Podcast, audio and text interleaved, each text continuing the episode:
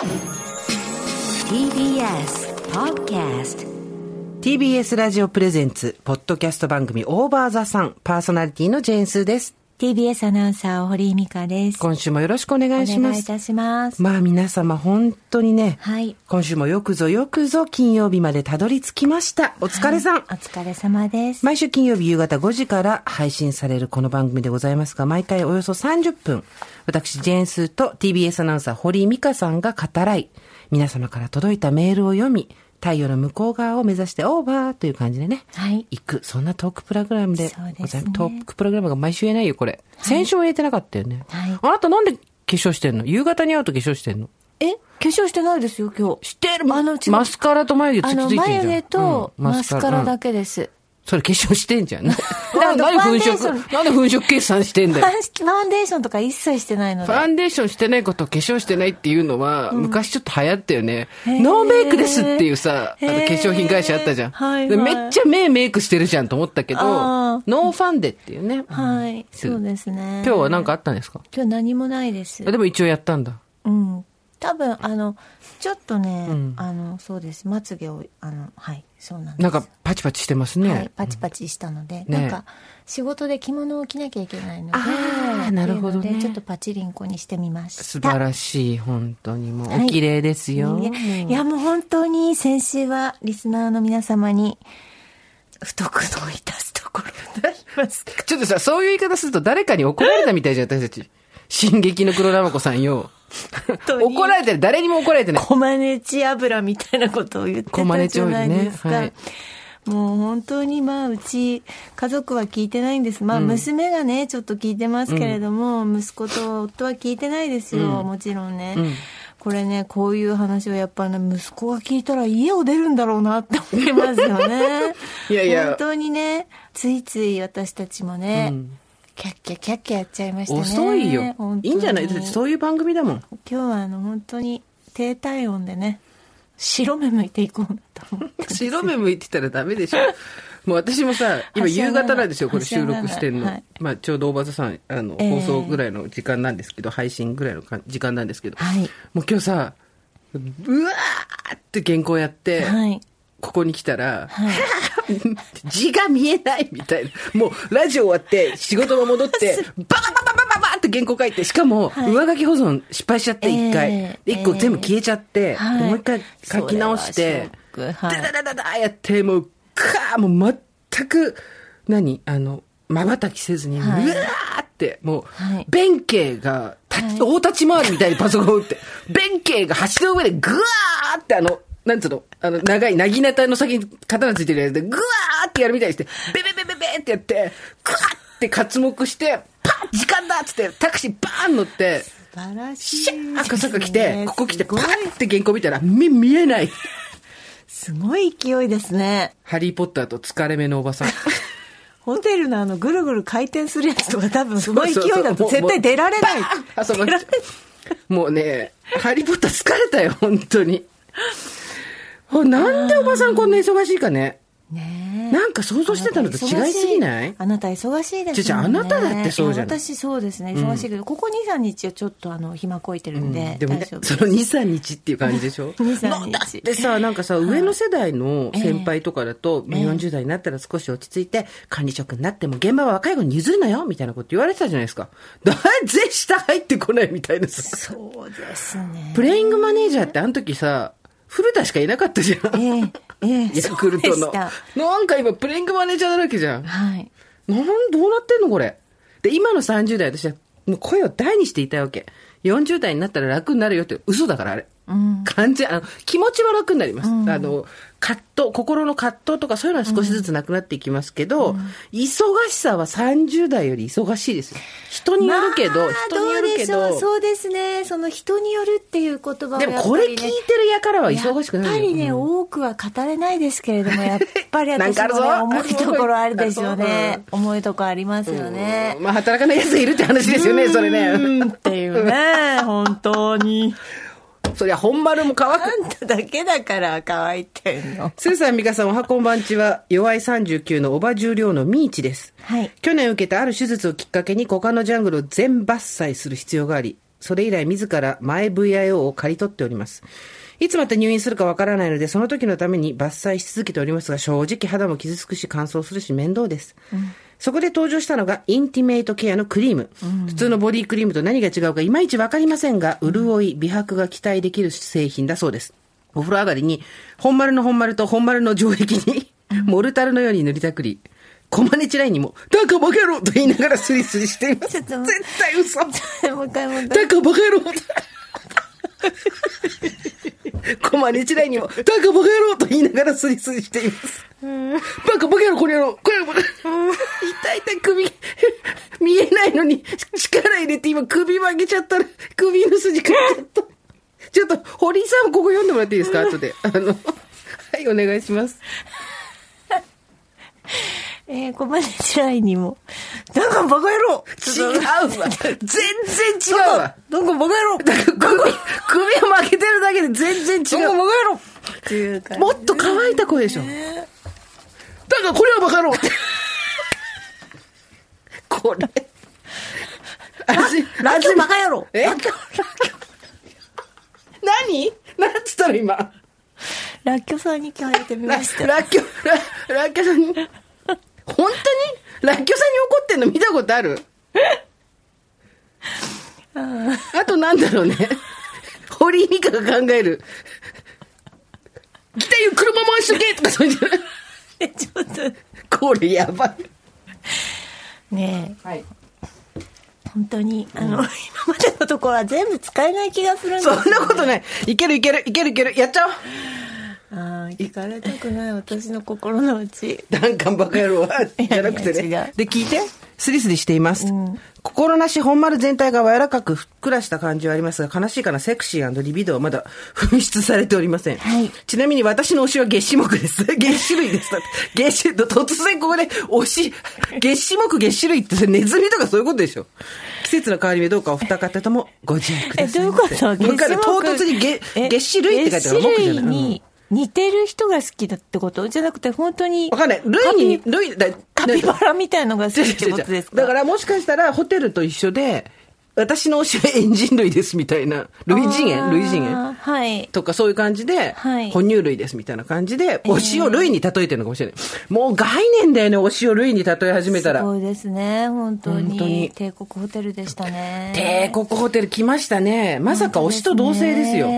ねそうですね。金さえ払えば推しと同性ができるっていう。うん。ねえ。でもさ、帝国ほ、あのさ、大倉とか住んでる人いたじゃん。いた。そう、だけど、だ今までも。昔の女優さんとかいたそうだよよ。ね。だし、多分住めるんだよね。うんあの、今も、うんもっと高いお金払えば。うんだけど、うん45万、35万で住んで、あとなんかいろいろつけるとご飯とか、いろいろつけると45万とか50万とかそれぐらいでいけるらしいんだけど、うん。ご飯もつくの？そうそうご飯つけたらいくらみたいなとか。なんかそうそう淀川さんとかも泊まってたよね、なんかどっかに。淀川さんはね。あれでしょ、も大倉でしょ。ああ、そうなんだ。うん。うん。ホテルホテルだっけ？どっちだっけ？忘れちゃった。うんうん都市伝説の類ですけど、うんそうそう、だから、もう行けるわけです。まあ確かに金額は大きいけど、1ヶ月、清水の舞台から飛び降りるつもりで、うん。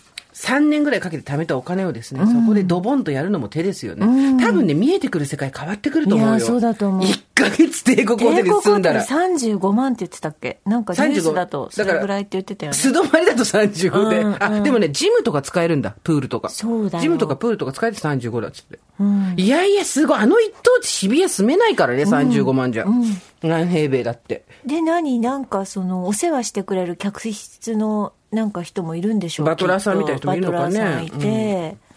うん、ねすごくない？で、間違えて、あの、ラウンジで1500円のコーヒー飲んでる。あちょちょちょちょちちそんなするんだと思って。でもさ、例えば友達と待ち合わせる時もさ、じゃあラウンジで、なんつって。うんうんうん、じゃあね、って上上がってってさ、うん。おしゃれ。おしゃれってかやってみたいよね。ね憧れだよね。うんねに今でもまあほ、なんかほら、若い人たちもなんかそうやって若い、あの、安いホテルを流して歩いてる人とかいるじゃないですか。まあ、あの、趣味でね、うんそういう人もいますよね。そうそうそう。だから、やっぱり時代がどんどんですね、うん。変わってきて、ん風の時代ですよ。北風。風来た。知ってる風の時代。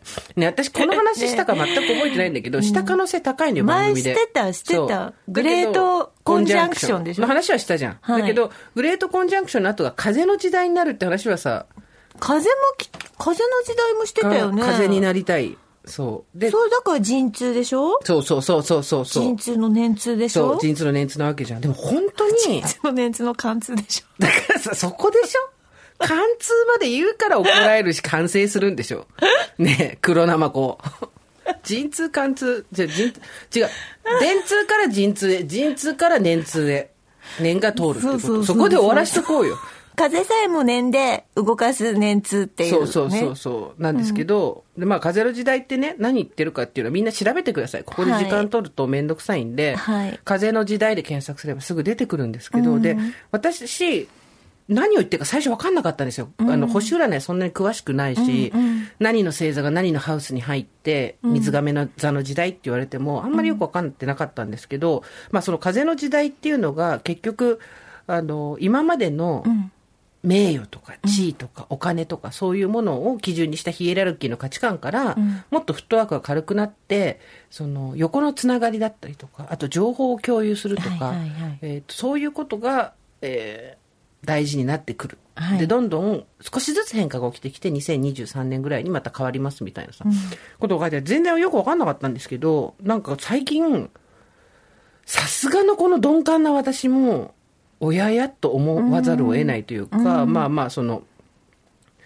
なんだ、まあ去年ですけど、それは実際には決まったのは、アメリカの副大統領が初めて女性になったりとか、あと、ついこの間で言ったらさ、私アンドロイドユーザーだからやってないけど、クラブハウスという SNS ができましたって、ええちょっと前話題になってたじゃん。ええあれだってさ、ええ横のつながりじゃん、それこそ。ええみたいなのがあって、それ渋い顔しないの。そんなことないです運用に関しての不安があるからって渋い顔しないの。とかさ、その、なんていう、対等な関係になれるパートナーシップがこれからは重要になりますみたいなこと言ってたんだけど、はい。はいまあ実際対等かどうかは別としても、ん。対等に話しかけられる場ができたりとかさ、うん。今までだったら強固な線引きがあったところにあったりとか、あとさ、まあ、逆にいろいろと問題になってくるニュースとかを見てくると、あ、今まで自分たちが特権を持って好き放題やってきたっていうことに対して無自覚だった人が、今までと同じようなやり方をしてしまったために、すごく恥ずかしいことがバレちゃった。まあ、署名の何割が不正みたいなのあったじゃない。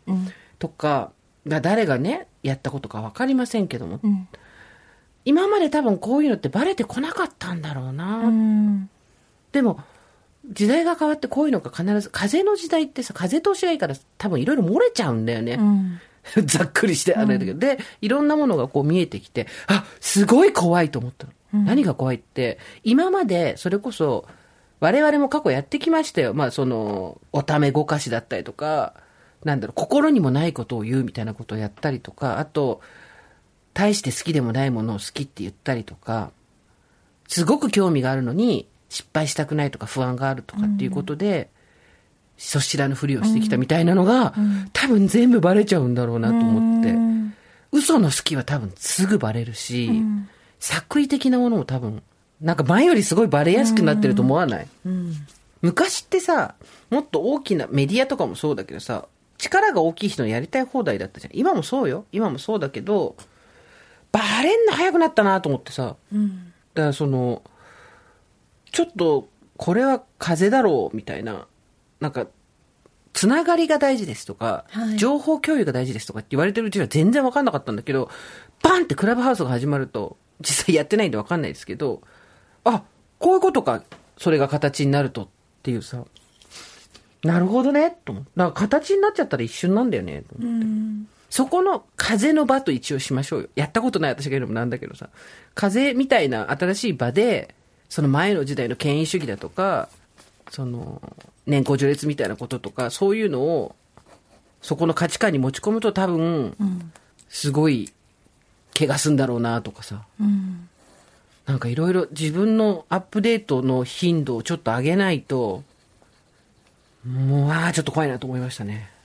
だからやっぱ、なんだろう、本当に好きなものにしか手出さないようにしようと思った。うん前だったらそれやっといた方がいいなみたいなのもやったんだけど、すごいわかる。今本当に好きなものね、うん。そうね。そうそう、仕事でさ、今後のキャリアを考えるとこれはやっといた方がいいとか、このこと自体には興味がないけど、この人に会えるから言っておこうとか、そういうのあったじゃん。うん。あったあった。で、まあ、年齢が年齢だからもういいよっていうのもあるんだけど、ちょっとでももうそういうのいらないなとは思った。多分さ、そのなんか風の時代もさ、そう例えばその帝国ホテルじゃないけど、うんうん。まあ、風の時代で言うと住居を持たないってことでしょ？そうなんかいろいろこう、そうなの。まあいろんなとこ行っていいよっていう自由なわけさ、うん。風通しいいわけさ、うん。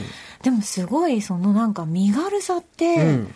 いいことなんだけどあそんな身軽でなんていうの？そんなすぐできちゃっていいのかなって思ったりもする。言いたいことはすごくわかる。だから、うん。本当にそれずっと好きだったんですかっていうものじゃないのに簡単に飛びついて簡単になんかグループになって、さもそのずっと好きだったみたいに話すっていう。わかります。わかります？それは何かっていうと、その前の時代は土の時代だったんだって。で、私たち正直この件について2回ぐらいしか話したことないから、ど素人が、ど素人の寝言、なんだけど、はその土の時代っていうのが、いわゆる所有うん。を求めたりとか、大量生産、大量消費とか、そういう価値観。さっき言った支配とかさ、ん。年功序列とかもそうだけど、うん。年功序列はちょっとわかんないですけど、で、そういう時代だったわけだけど。どっしり固定化されてねその階級もねで、でもさ、だからさっき言ったそれがそれなわけよ。その風の時代にもかかわらず、そこに土の価値観で入ってっちゃって、うんその人たちと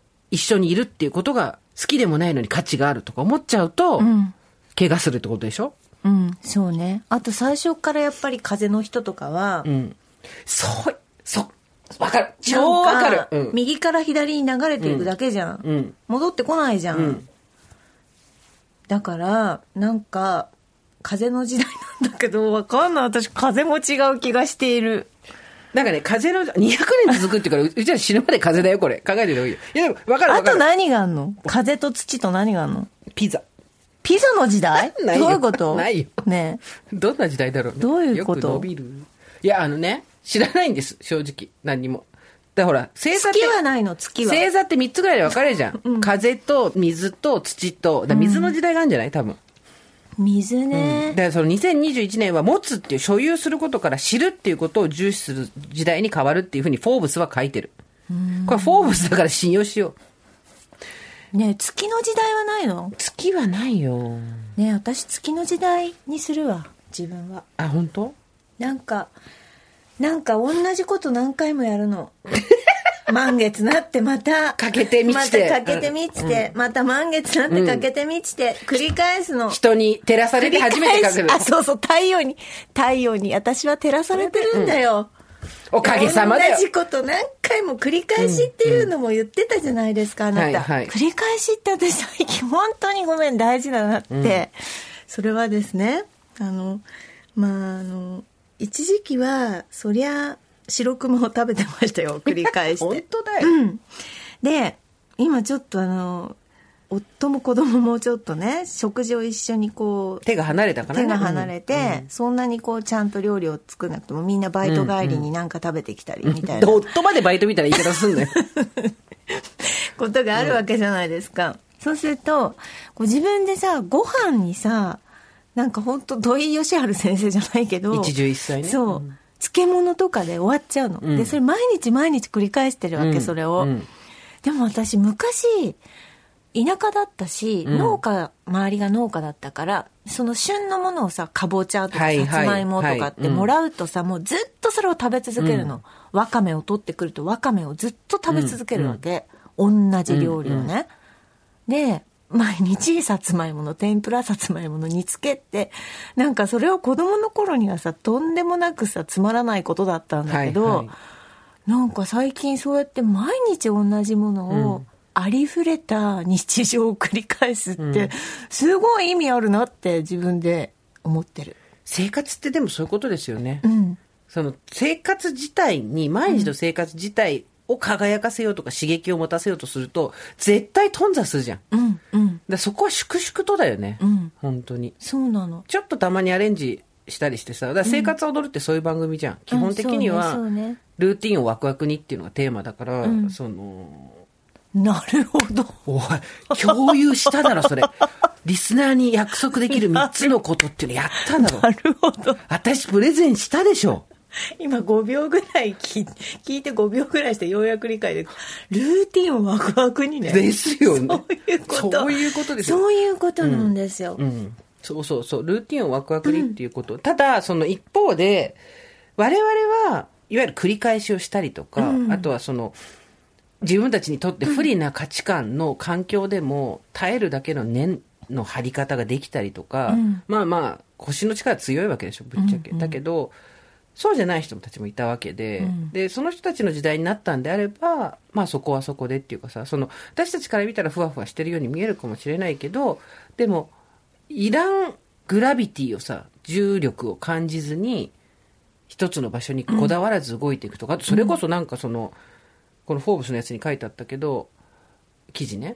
絶対に予約が取れないようなレストランのものをテイクアウトで買えるとか、今までだったら無理だったことが、あとそれこそそのさっきの帝国ホテル泊まれるとかもそうだし、だから、やっぱ、権威で線引きされてた垣根はすごい取られてるのよ。それはすごい感じる。それただただ、それが、どう転ぶかは分かんない。それによって、価値が下がるところもあるだろうし、価値が上がるところもあるだろうし、あとは、怪我もするとか、事故も起きるってこともあるとは思うけど、今まで、権威でございっつって線引きしてたところが崩れていくことによって、まあ、風向きは変わってくるよね、本当に。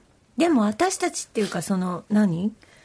今まで帝国ホテルに手が届かなかった人がん上に行ったわけじゃないからね、そうだね向。こうがそうそう。寄降ってきてくれた。りてきたっそていうだけの話で、いつまた時代が変わったら向こうが遠ざかっていくか分かんない話だからねう。景気が良くなったら遠ざかってくるよね。んだって向こう景気が悪いからなんだもんね。本当に近寄ってきたとか本当になんかそこが一緒になったわけではなくって、うんうんでもそれで言ったらさ、話途中ではしょっちゃったけどさ、まあ、今まだ言えないんですけど2月とか3月とかにお知らせできることがあるんですけど、はい。私も。でその時に2月中旬とか後半とかかな。優しい時代になったなと思ったの。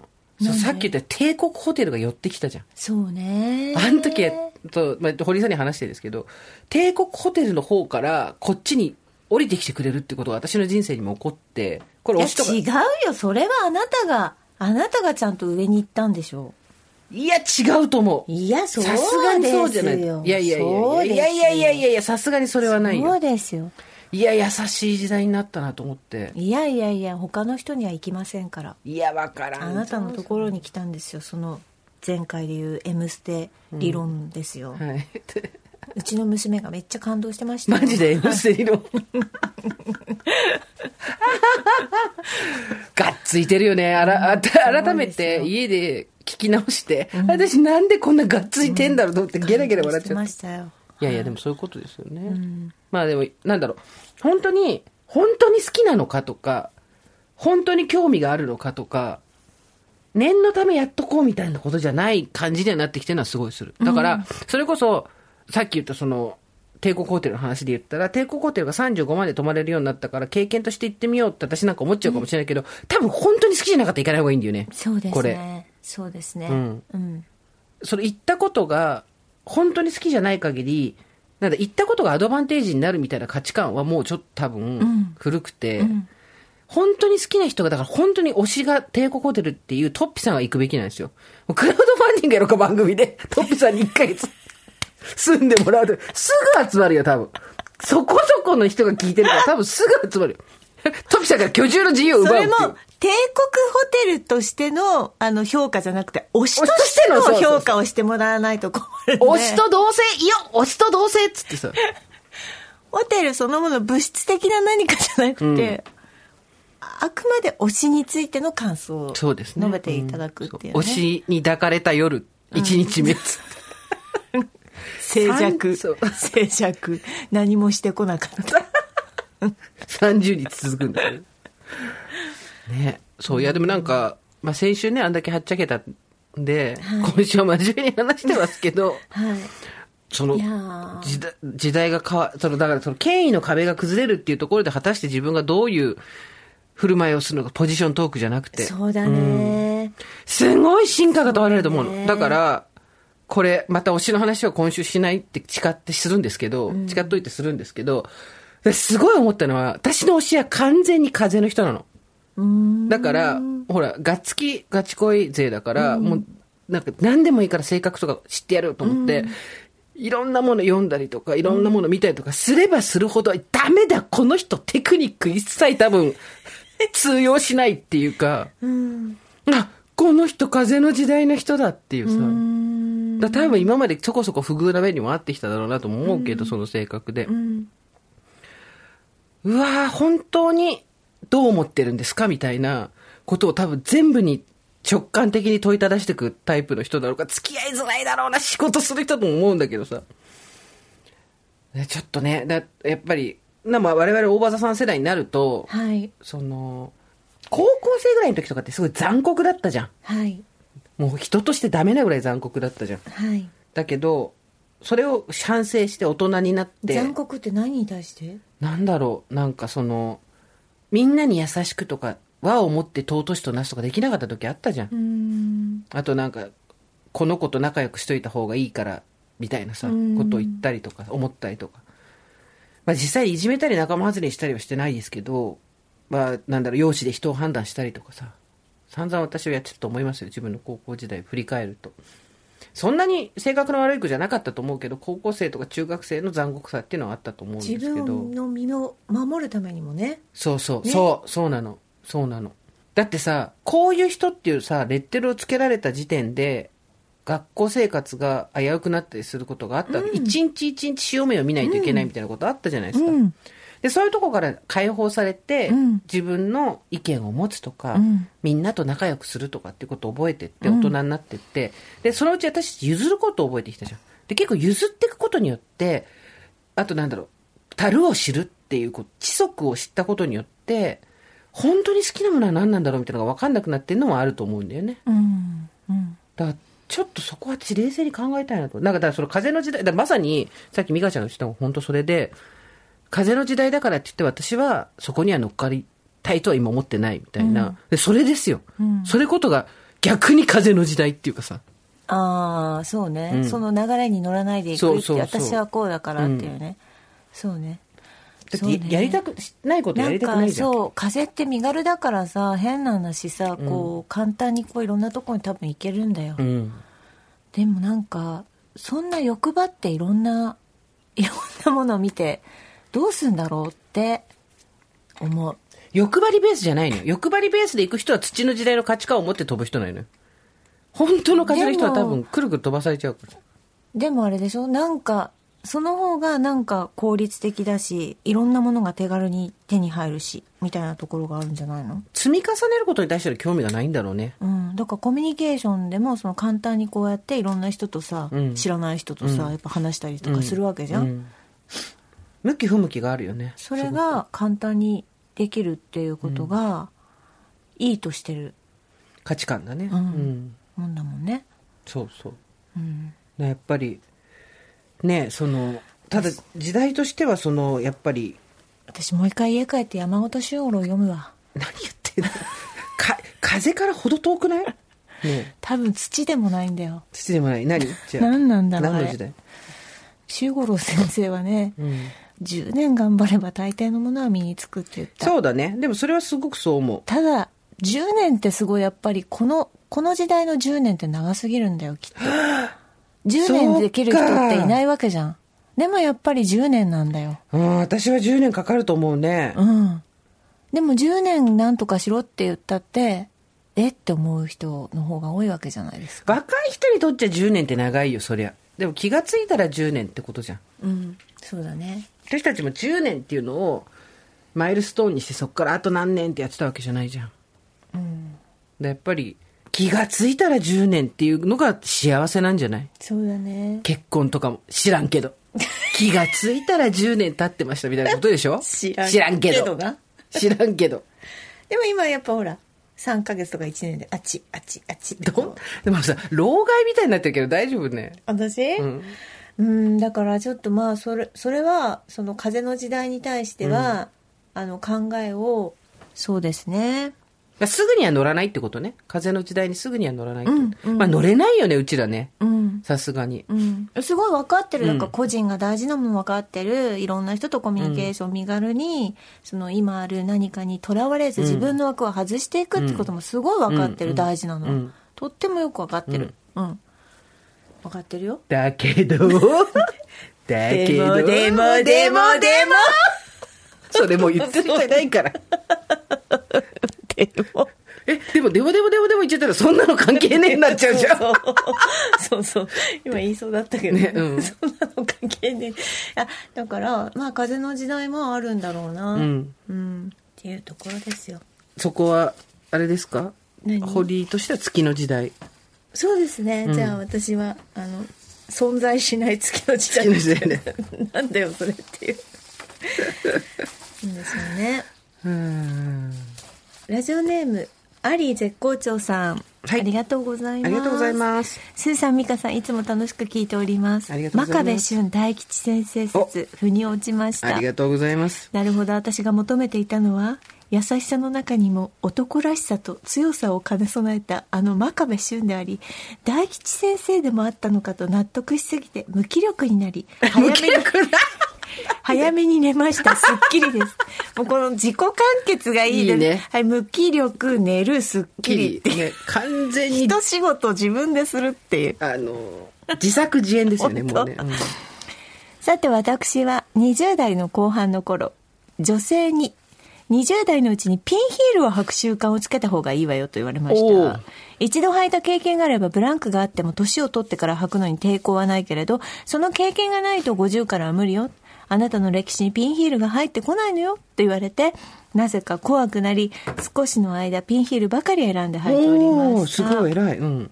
今は楽な感じの靴ばかりを選んでいますが、たまに素敵な靴を見かけると心の中ではいざとなったらピンヒールぐらい履けるもんねと謎の自信をつぶやいているしております。ねうん今となってはあの時の言葉理解できます。お二人はいかがですか？寒い日が続きますが、どうぞご自愛ください。ご自愛ください。ご自愛。ピンヒール履けますか？ああ、私はよく履いてるじゃないですかいや、普通のヒールじゃん。ピンヒールじゃない。ピンヒールも履きます。あ履きます本はい、履いていきますよ。はあ。10センチぐらいのやつね。えー、すごいね。はい。あれってやっぱ訓練なんですかね？どうでしょうまあ慣れてるからあんまりわかんないですねおお、やだってことは訓練だね。見たことないですよねあんまりヒールとかもかかとなら履いてるの、ね、靴履かないよね。春田の学校靴だけだね。かかとなの今。うーんなんスニーカーだって歩きづらいんだもんずっと？あそっかそっか足が痛くなるし。とにかく私は楽なんですよ。すべてのうんうん。価値観の中、一番優先されるのは面倒くさいです。うん。面倒くさいが一番強いので、うん。えー体を締め付ける服は嫌い、うん。化粧もしない、うん。髪の毛も縛れるか、切って短いか、うん。えー靴もベタ靴。うん。まあ、もちろんヒール履かなきゃいけない時もありますけど、まあパンプスとかちょっとヒール持ってますけどね。そういうのが一個私の人生にもあってもよかったかなとは正直思います。うんこんなに、こんなに自由気ままな着ぐるみみたいになると思ってなかったんで。ヒールのある人生そうそう、うんもうあってもいいなと思うんで、ちょっと羨ましいです。まあ、だってほら、自分の自由意志でさ、ピンヒールを履く分にはさ、素晴らしいことじゃないですか。そうそうそうそうそうでそうそう誰かに強制されてるわけじゃなくて選択の幅があるっていうことですから、はいそう考えると、そういうのが一個あってもよかったかなとは思います。時計もしないし、アクセサリーもしないじゃん、私。そうね、うん私もでもしないけどねそうねうんすごい楽だからねね。指輪しないとねそうなんか指輪すると左右のバランス崩れちゃうんだよね。右に寄ってっちゃうの、右に。本当に。ひどいでしょ。おもし？そう、重し。あくまで分度器でしかないの。分度、分度、分度でしかない。あの、右に、あのちっちゃいやつねそうちっちゃいやつ、あれなんつったっけ乳首みたいなやつ、キョロンっていう。ふん、ふんど運動ふんどそう、ふんどふんど代わりだって右に、ゆ 指輪好きだと右にどんどん曲がってっちゃうの。右が重いから。そんなバランス感覚ない？ない。コア、マッスル鍛えてるんだけどさ。こないださ、まあ今日時代の移り変わりの話してますけど、いいね。今日はちょっと真面目。今日はもう、18回の悔いを取悔いり除くはないよ。私は悔いは全くないよ。あれ、またやるつもりだよ。私は、悔いはなかったけど、あ、ちょっと私たちってなんでブレーキ効かないんだろうなって思っちゃった。ねうんはい。まださ本当ごめんなさい、耳垢で悶絶して。本当に。50の耳垢の悶絶とか聞きたくないよっていう話ですよね。いや、いいじゃないですか。何にでも好きな人っているし、マニアはいるから。だって好きなんなんか自分の思考を見せちゃったみたいでさ。はい。いやいや、ちょちょ、それが風の時代で、本当に好きなもの、本当に好きなものを自信満々でお知らせする。それが風の時代。それが耳垢。耳垢ですよ。はい、どうぞ。で、この間、自分家の本棚と仕事場の本棚整理してたわけ。うん。ちょっとパンパンになってきちゃったの、はいで、まあ、懐かしいのが出てくるわけじゃないですか。であって出てきたのが、はい30代の頭ぐらいに読んでた、いわゆる恋愛本だって、海外からの恋愛本だったり、へーあとなんだろう、パートナーとどういうふうに暮らしていくか、生活していくかみたいな。まあ、人付き合い指南書みたいなのが出てきたわけですよ。で、当時は名著って言われてて、うん。これを全民読んだ方がいいみたいになっててさ。うん。で、まあ、レビューも良かったりとか。で、私まで、なるほどね、そっか、そっか、つって、できてないわ、私って思って、すごい反省して参考にした記憶があったわけ。で懐かしいなと思って読んだらさ、はぁと思って、えー何何何何？いや、結局、んその人カウンセラーであり心理学者みたいな肩書きの人が書いてんのよ、海外の。だからまあちょっと信用しちゃったんだけど、カウンセリングにしろ心理学にしろ結局時代背景とは切っても切れないわけですよ。だから、男性はもともとこういう生き物なんです。こういう時はこうやっておいてあげて、みたいなのが書かれてるんだけど、うわうわうわうわ、これ、で、それができない自分を責めてたんだけど、これ単純に、その性役割みたいなものを押し付けた上での、その期待値を裏切られないように、裏切らないように振る舞い、答えてあげましょうっていう指南書でしかなかったのよ。でも、なんていうの、あの時の名著が今読んでみたら、はい。あの時の名著が違うっていうのありますよね。ありますよね。私は中学校の時の、やっぱその思春期でちょっと悩んでた時に、なんか、あの、学校推薦図書みたいな、読書感想文を書く本って何冊か用意されるじゃないですか。その一冊が、嫌いな人ほど好きになろうっていう本だったんですよ。はい。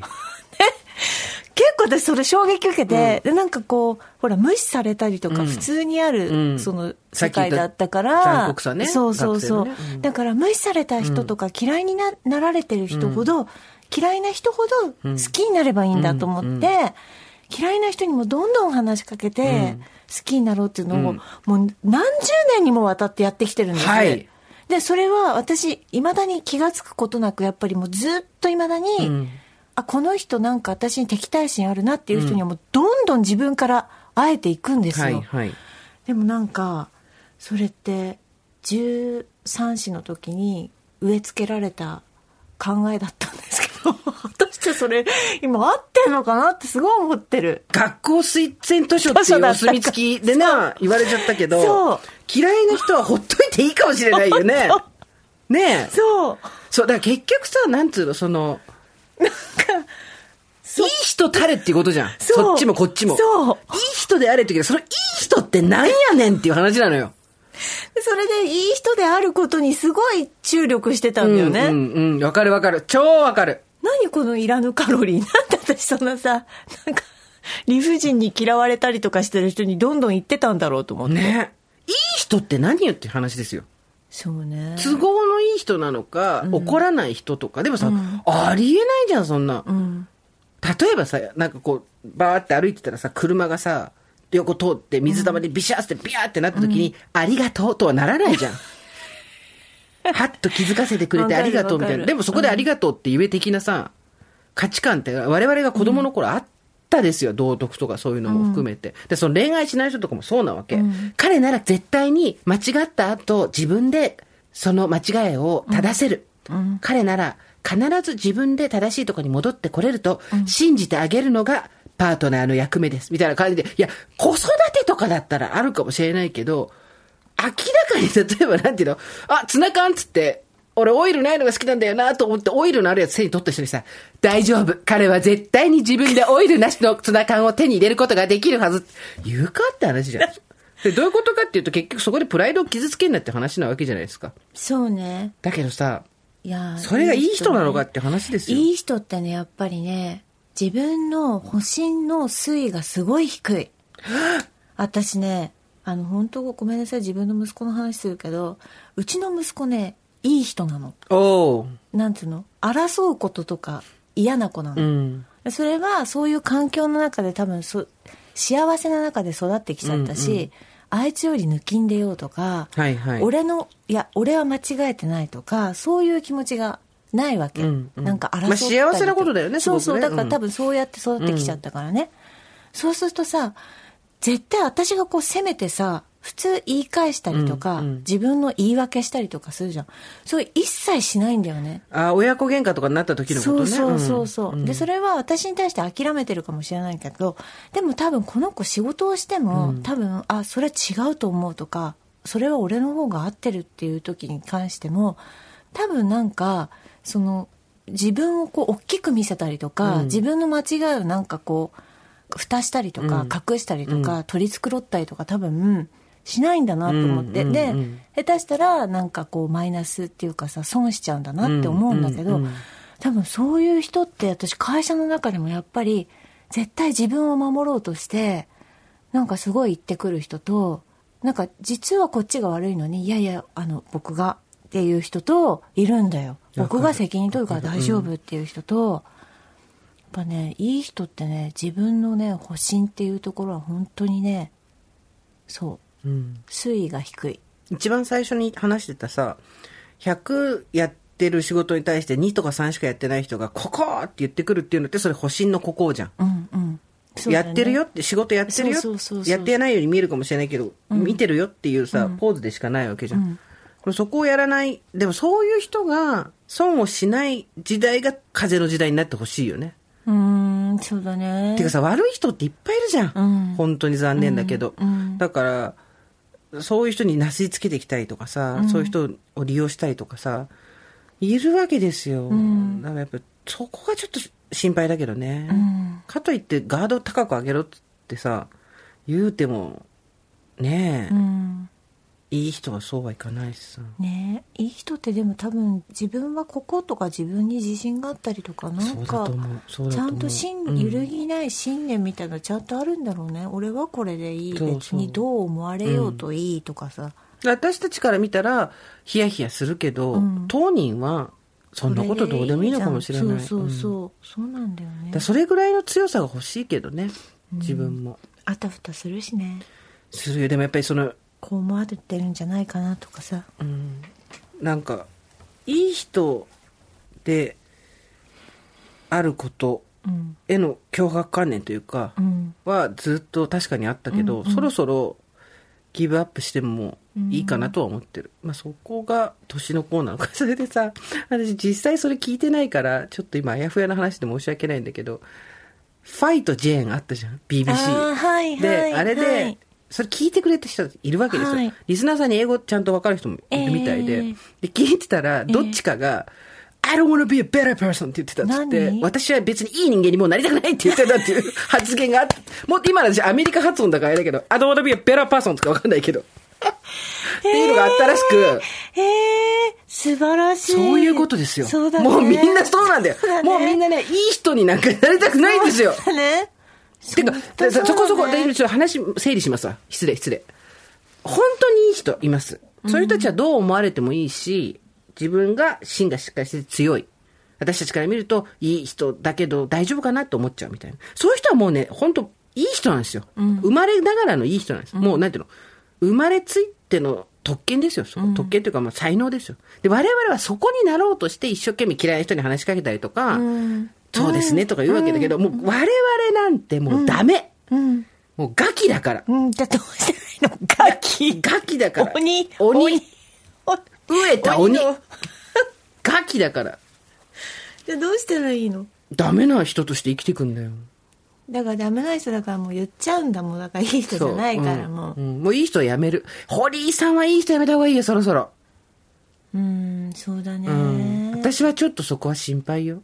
うんちょっとね、見えないものへの滅死暴行みたいになってきてるからね。この年になると、我々のやることって。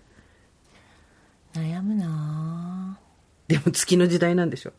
なんかそれ違いますよねってうん。だって2ヶ月に1回は怒る人になるって言ってたじゃん、今年。それ違いますよねって言った後、ああなんかそれが私にまた10倍ぐらいになって戻ってくると思うと、あもうめんどくさって思っちゃうはいはいはいはいしはいはい。会社ってそうだよね。うんだったらなんかはい目は薄めで目は薄め娘臭いものに蓋っだ。ていうねそんな時に生きてるっていう実感が持てるの本当ですよねラジオネームちべっこさん。みんなどうしてんだろう私もコロナ専門病棟で働く看護師です。あはいえー前の前の週に同じ境遇のリスナーさんのメッセージが読まれ、ああ、同志の方だと嬉しくなりました。毎週本当に楽しみにしています。第15回の放送でスーさんが医療従事者の方の励ましになっているならこんなに嬉しいことはないとおっしゃっていました。私の話にはちょいちょいスーさんが登場し、私があまりに面白い面白いというので聞いてみたと、生活は踊るを含めると6、7人は聞いてくれるようになった人がいます。ありがとうございます。うち数人は先輩含む看護師仲間で仕事帰りに聞くのにちょうどいいと言ってくれます。はいここにも励まされている看護師が何人もいますよと言いたくてメールしました。さて、私が、私生きてると感じる瞬間はありがちかもしれませんが、一緒に暮らす猫たちと触れ合ってる時です。ああいいね。向こうはご飯をくれてお世話してくれて可愛がってくれる大きい猫くらいにしか思ってないかもしれませんが、人生でこんなに求められ必要とされ愛された記憶が他にありません、彼らといると夫には感じない無償な愛を感じこれ夫がいることがこれ当然一人暮らしなのかなと思ったら夫はいるっていうね。いたんだ夫には感じない無償の愛を感じ、私は今この子たちといるために生きているんだ。いろいろあるけど明日も元気に生きなくっちゃと心から思います。いいお便りですね。いいですね生きてる。うん生きてるけど、いい人にはならなくていいんですよ。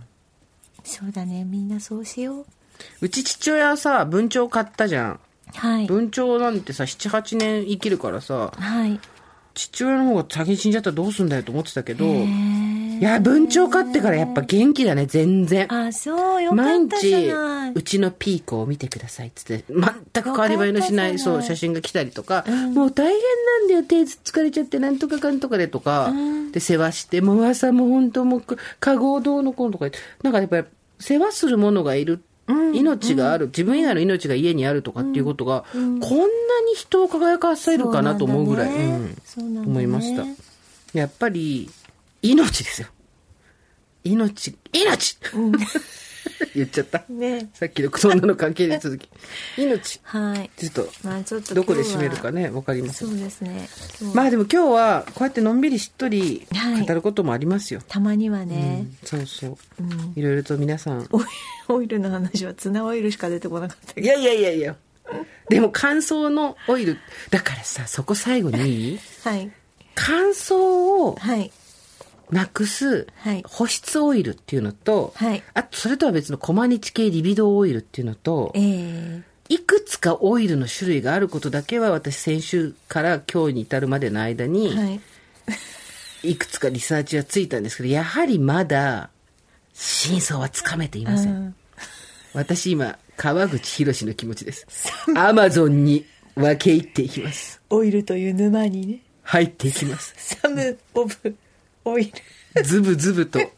さあ、というわけで、え最後に、大場座さん、皆さんからのメッセージをお待ちしています。はい。送り先は番組メールアドレス over.tbs.co.jp です。アルファベット小文字で OVER です。おばさん掲示板ぜひご活用ください。そして最後にお知らせ。日本放送が企画運営するジャパンポッドキャストアワーズ皆さん、もう投票は済まされましたか？リスナー投票部門のリスナーズチョイスでは現在、特設サイトの専用フォームで投票を受け付けております。詳しくは、ジャパンポッドキャストアワーズのホームページをご覧ください。ぜひ、ぜひ皆様の清き一票をこの番組にお願いいたします。お願いいたします。そして堀井さん本を出します。あ、そうですね。タイトルは音読教室。現役アナウンサーが教える楽しくて上手くなる音読テクニック。かっこ仮です。